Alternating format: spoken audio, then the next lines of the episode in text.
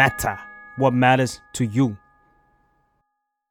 คุณคิดว่าประเทศไทยปกครองด้วยระบอบอะไรคะ หลายคนก็อาจจะตอบว่าประชาธิปไตย เพราะว่าเรามีนายกที่มาจากการเลือกตั้ง มีรัฐธรรมนูญที่มาจากการทำประชามติ แต่ว่าวันที่ 9 และ 10 ที่ผ่านมานะคะ ที่สหรัฐก็ได้จัดการประชุมสุดยอดเพื่อประชาธิปไตยที่ได้เชิญ 110 ประเทศทั่วโลก แต่การประชุมเนี้ยกลับไม่ได้เชิญประเทศไทยทำไมเขาถึงไม่ได้เชิญประเทศไทย มีประเทศอะไรที่เข้าร่วมบ้าง อย่างนี้แปลว่าประชาคมโลกไม่ได้มองว่าเราเป็นประชาธิปไตยหรือเปล่า วันนี้รายการ Why It Matter Now จะมาเล่าให้คุณฟังค่ะ Why it matters now คุยข่าวให้เกี่ยวกับคุณ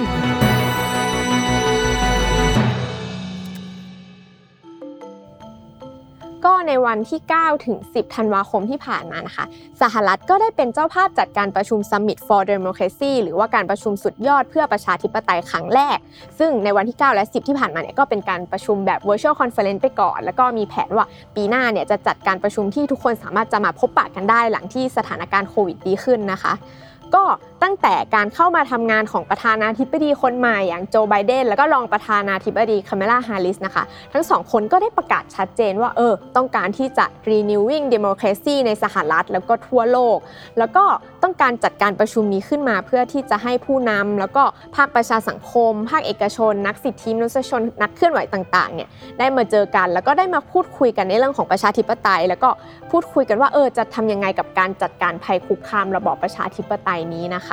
เวทีต่างๆ แล้วก็ห้องประชุมต่างๆ ที่มีการพูดคุยกันเนี่ยก็มีการพูดคุยถึงทั้งเรื่องของเสียงของนักโทษทางการเมือง เสรีภาพสื่อ การจัดการกับคอร์รัปชันการปกป้องสิทธิมนุษยชน การต่อต้านเผด็จการ เรื่องของเทคโนโลยีกับประชาธิปไตยไปถึงเรื่องของการเลือกตั้ง หรือว่ากฎหมายอย่าง rule of law ด้วยค่ะ รวมถึงทั้ง 110 ประเทศเนี่ยยังจะได้ร่วมกันประกาศคำมั่นสัญญา ว่าเออจะร่วมกันสนับสนุนประชาธิปไตย แล้วก็ปกป้องสิทธิมนุษยชนระหว่างประเทศร่วมกันด้วยค่ะ ก็อย่างที่บอกไปนะคะว่าสหรัฐได้เชิญ 110 ประเทศทั่วโลก ซึ่งส่วนใหญ่ก็เป็นประเทศในแถบยุโรปในแถบอเมริกาแล้วก็เชิญหลาย ๆประเทศเหมือนกัน ซึ่งก็รวมถึงไต้หวันด้วย แล้วก็ประเทศเพื่อนบ้านในอาเซียนของเราอย่างฟิลิปปินส์อินโดนีเซีย แล้วก็มาเลเซียก็ได้รับเชิญด้วยนะคะ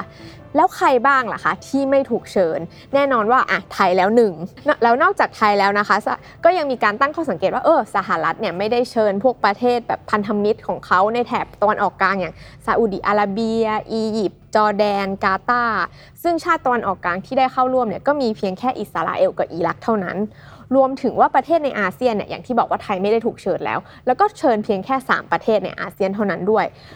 ทั้งประเทศมหาอำนาจอย่างจีนและรัสเซียก็ไม่ได้ถูกรับเชิญ ซึ่งสำหรับประเด็นนี้นะคะ จีนก็ออกมาแสดงความไม่พอใจมาก เพราะว่าสหรัฐเลือกเชิญไต้หวันแทนนะคะ ซึ่งมันเหมือนกับว่าเป็นการรับรองว่าเออไต้หวันเนี่ยเป็นชาติแล้วก็ชาวจีนนะคะก็ยังบอกอีกว่า ถึงแม้จะไม่ได้เชิญในเวทีเนี่ยก็บอกว่าไม่เป็นไร เพราะว่าเขาไม่ได้ต้องการประชาธิปไตยแบบเมกา แล้วจีนเองก็ยังบอกว่าจะจัดการประชุมที่เกี่ยวกับประชาธิปไตยของตัวเองขึ้นมา แล้วก็เชิญประเทศต่างๆ เข้าร่วมด้วยอีกแบบหนึ่งด้วยค่ะ ก็ทางการจีนนะคะ ก็ออกมาโต้ตอบแบบนี้แล้วทางการไทยล่ะ มี react ยังไงบ้างนะคะสำหรับเรื่องนี้นะคะ ทางกระทรวงการต่างประเทศไทยก็ออกมายอมรับจริง ๆ ว่าเขาไม่ได้เชิญเรา เราก็ไม่ได้อยู่ใน list นี้นะคะ ซึ่งสสฝ่ายค้านเองเนี่ยก็ยกประเด็นนี้ขึ้นมาพูดในที่ประชุมสภาผู้แทนราษฎรนะคะ เมื่อวันที่ 25 พฤศจิกาที่ผ่านมาทำให้นายดอนปรมัตวินัยนะคะ รองนายกรัฐมนตรี และก็รัฐมนตรีว่าการกระทรวงการต่างประเทศนะคะ ออกมาชี้แจงในประเด็นนี้นะคะ ซึ่งเขาเองก็บอกว่าการประชุมดังกล่าวเนี่ยมันเป็นเรื่องของการเมืองล้วนๆแล้วก็ไม่ใช่เรื่องแปลกที่ไทยไม่ได้รับเชิญนะคะ ซึ่งโคดคำพูดของเขานะคะ เขาก็พูดเลยว่าเนี่ยมันเป็นเรื่องของการเมืองที่จะ เล่นงานกันและกัน แล้วก็บางประเทศที่มีประชาธิปไตยที่มีการเลือกตั้งเนี่ยก็ไม่ได้รับเชิญเหมือนกัน เพราะฉะนั้นก็ไม่ได้แปลกใจ ดังนั้นในแง่ของการที่ไม่ได้รับเชิญเนี่ยบางทีก็เป็นเรื่องที่น่าดีใจด้วยซ้ำไม่ต้องมาเชิญเรา บ่อยครั้งไม่เชิญเราก็บอกว่าดีแล้ว เพราะว่าถ้าเชิญเราก็ต้องพิจารณาอีกว่าจะไปหรือไม่ไป มันก็เป็นเหมือนดาบสองคมในหลาย ๆ กรณี อันนี้คือคำพูดของรัฐมนตรีว่าการกระทรวงการต่างประเทศเลยนะคะสำหรับนายกเองนะคะ ก็มีคนที่ไปถามแกในเรื่องนี้เหมือนกัน ซึ่งแกก็ออกมาบอกเองว่าถึงแม้ว่าจะไม่ได้รับเชิญนะคะ แต่ว่าก็ไม่ได้มีปัญหากับสหรัฐ แล้วก็ยังมีความสัมพันธ์ที่เหนียวแน่นกับสหรัฐนะคะ ส่วนด้านกระทรวงการต่างประเทศนะคะ ก็ยังมาบอกอีกว่าถึงแม้ว่าเราจะไม่ได้ไปประชุมครั้งเนี้ยแต่ปกติแล้วอะเราเข้าร่วมการประชุมบาหลี Democracy Forum ในทุกๆ ปี ซึ่งก็เป็นเหมือนการยืนยันว่าเฮ้ยเราก็ยังมีประชาธิปไตยเหมือนกันนะ ก็เมื่อมีประเทศที่ทั้งถูกเชิญแล้วก็ไม่เชิญนะคะ ก็มีคำถามมาว่าอะไรคือหลักเกณฑ์ที่สหรัฐเลือกประเทศเข้าร่วมในการประชุมนี้ ซึ่งกระทรวงการต่างประเทศของสหรัฐนะคะ ก็ไม่ได้ตอบคำถามนี้โดยตรงนะคะ แต่ได้ชี้แจงไว้ในเว็บไซต์ว่าสหรัฐนะคะ ได้ทาบทามหลายประเทศในหลากหลายภูมิภาคนะคะ ทั้งประเทศที่มีประชาธิปไตยมั่นคงยาวนาน แล้วก็ประเทศที่มีประชาธิปไตยในระยะเริ่มต้น ซึ่งก็หวังว่าประเทศเหล่านี้จะให้คำมั่นสัญญา แล้วก็สร้างความเป็นธรรมถึงเรื่องเกี่ยวกับประชาธิปไตยนี้ รวมถึงว่าสหรัฐเนี่ยจะทำงานกับประเทศผู้เข้าร่วมประชุม แล้วก็รัฐบาลทั่วโลกต่างๆ อย่างต่อเนื่อง เพื่อต่อสู้กับความถดถอยของประชาธิปไตย ต่อสู้กับเรื่องคอร์รัปชันต่างๆนะคะ แล้วก็มุ่งหวังที่จะทำงานกับทุกประเทศ ว่าจะดำเนินตามคำมั่นสัญญาที่ให้ไว้ในการประชุมเนี้ยให้สำเร็จด้วยค่ะแล้วอย่างนี้นะคะอันดับประชาธิปไตยหรือความเป็นประชาธิปไตยของเราอะถูกประชาคมโลกมองแล้วก็จัดอันดับยังไงบ้างนะคะสำหรับเรื่องนี้นะคะ ก็มีการจัดอันดับประเทศที่เป็นประชาธิปไตยทุกปี หรือว่าเรียกว่า Democracy Index ของ Economist Intelligence Unit นะคะ ซึ่งในปี 2020 เนี่ย เขาก็ได้วัดค่าประชาธิปไตยใน 167 ประเทศทั่วโลก โดยการถามคำถาม ซึ่งคำถามเนี้ยจะแบ่งเป็น 5 ประเภทด้วยกันได้แก่เรื่องเกี่ยวกับกระบวนการการเลือกตั้ง เสรีภาพของพลเมือง การทำงานของรัฐบาล การมีส่วนร่วมทางการเมือง แล้วก็วัฒนธรรมทางการเมืองนะคะ แล้วก็จะแบ่งประเทศเหล่านี้ออกเป็น 4 ประเภทด้วยกัน ซึ่งประเภทแรกก็คือประเทศที่เป็น full democracy หรือว่าประชาธิปไตยเต็มที่ อันดับที่ 2 ก็คือประเทศที่เป็นประชาธิปไตยบกพร่อง อันดับที่ 3 ก็จะเรียกว่าเป็นไฮบริดหรือว่าเป็นระบอบผสมนะคะ แล้วก็อันดับทีสี่4 ก็จะเรียกว่าเป็นประเทศที่เป็นเผด็จการไปเลยค่ะ ซึ่งสำหรับการจัดอันดับนี้นะคะ ของประเทศไทยเองเนี่ยตั้งแต่หลังรัฐประหารปี 57เนี่ยเราเคยอยู่ในหมวดที่เรียกว่าไฮบริดหรือว่าระบอบผสมนะคะ ก่อนที่หลังเลือกตั้งในปี 2019 กับ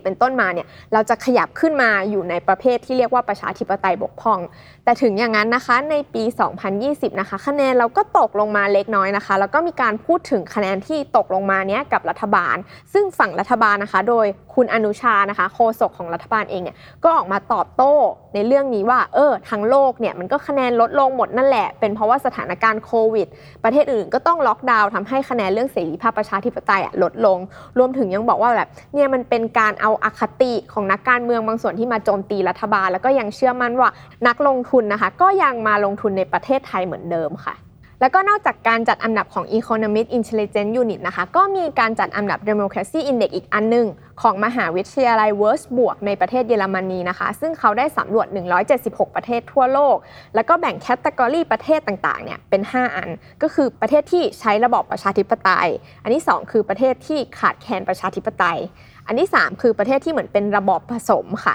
แล้วก็อันทีสี่4 ก็คือเผด็จการระดับกลาง แล้วก็อันที่ 5 ก็คือเป็นเผด็จการแบบฮาร์ด แล้วก็อันสุดท้ายก็คือเผด็จการเข้มข้นนะคะ ซึ่งสำหรับอันดับเนี่ยไทยอยู่ที่ 135 จาก 176 ประเทศ แล้วก็อยู่ในหมวดที่เรียกว่าเป็นเผด็จการในระดับกลางค่ะ สำหรับคำถามที่ว่าประเทศไทยปกครองด้วยระบอบอะไรกันแน่นะคะ ที่ผ่านมาก็มีนักวิชาการ หรือว่านักการเมืองหลาย ๆ คนที่พยายามพูดถึงประเทศไทยว่า เราเป็นประชาธิปไตยครึ่งใบบ้าง ไม่ใช่ประชาธิปไตยเต็มใบ เป็นประชาธิปไตยกึ่งเผด็จการหรืออะไรก็ว่าไปนะคะ แต่ว่าที่ผ่านมารัฐบาลเนี่ยก็พยายามจะย้ำอยู่เสมอว่าเราเป็นประชาธิปไตยแบบไทย ๆ อย่างที่ลุงตู่นะ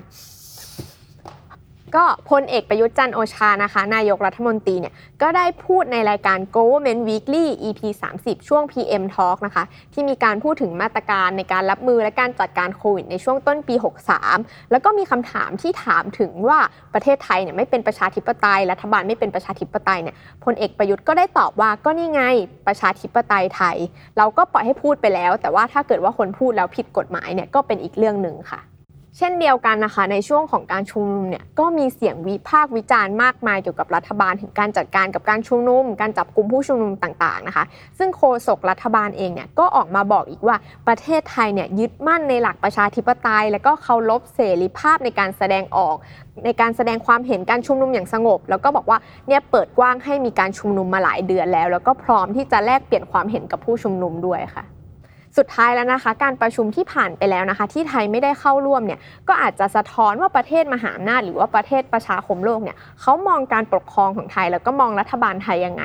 รวมไปถึงว่าครั้งนี้นะคะ เป็นการประชุมประชาธิปไตยครั้งแรกแล้วก็ยังไม่รู้ว่ามันจะส่งผลในทางการเมืองระหว่างประเทศแค่ไหน แต่อย่างน้อยนะคะ ก็น่าจะส่งผลต่อภาพลักษณ์ที่ประเทศมหาอำนาจมองเรา ทั้งในเรื่องของความโปร่งใสในเรื่องความเชื่อมั่นของนักลงทุนนะคะ